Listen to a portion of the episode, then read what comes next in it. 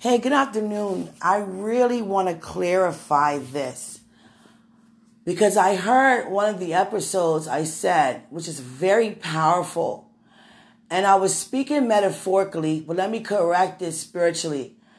When Christ lead us beside the still waters, peace is not just on the side of us. I thank you all for getting my words correctly, knowing what I meant, what I said, but I still want to address it in the atmosphere. Peace is definitely a powerful word of virtue from God released into us. It's not just a word of expression. Peace surrounds us. You understand? When we send our words, we release into the atmosphere, into other people's lives to impact and impart, and it comes to pass. Even regarding peace and any other fruit of the Spirit. But peace is not just on the side of us. He led us into a life of peace which is also on the inside of us. It surrounds us. Hallelujah. We are partakers of the peace of God. I love you. Enjoy your day.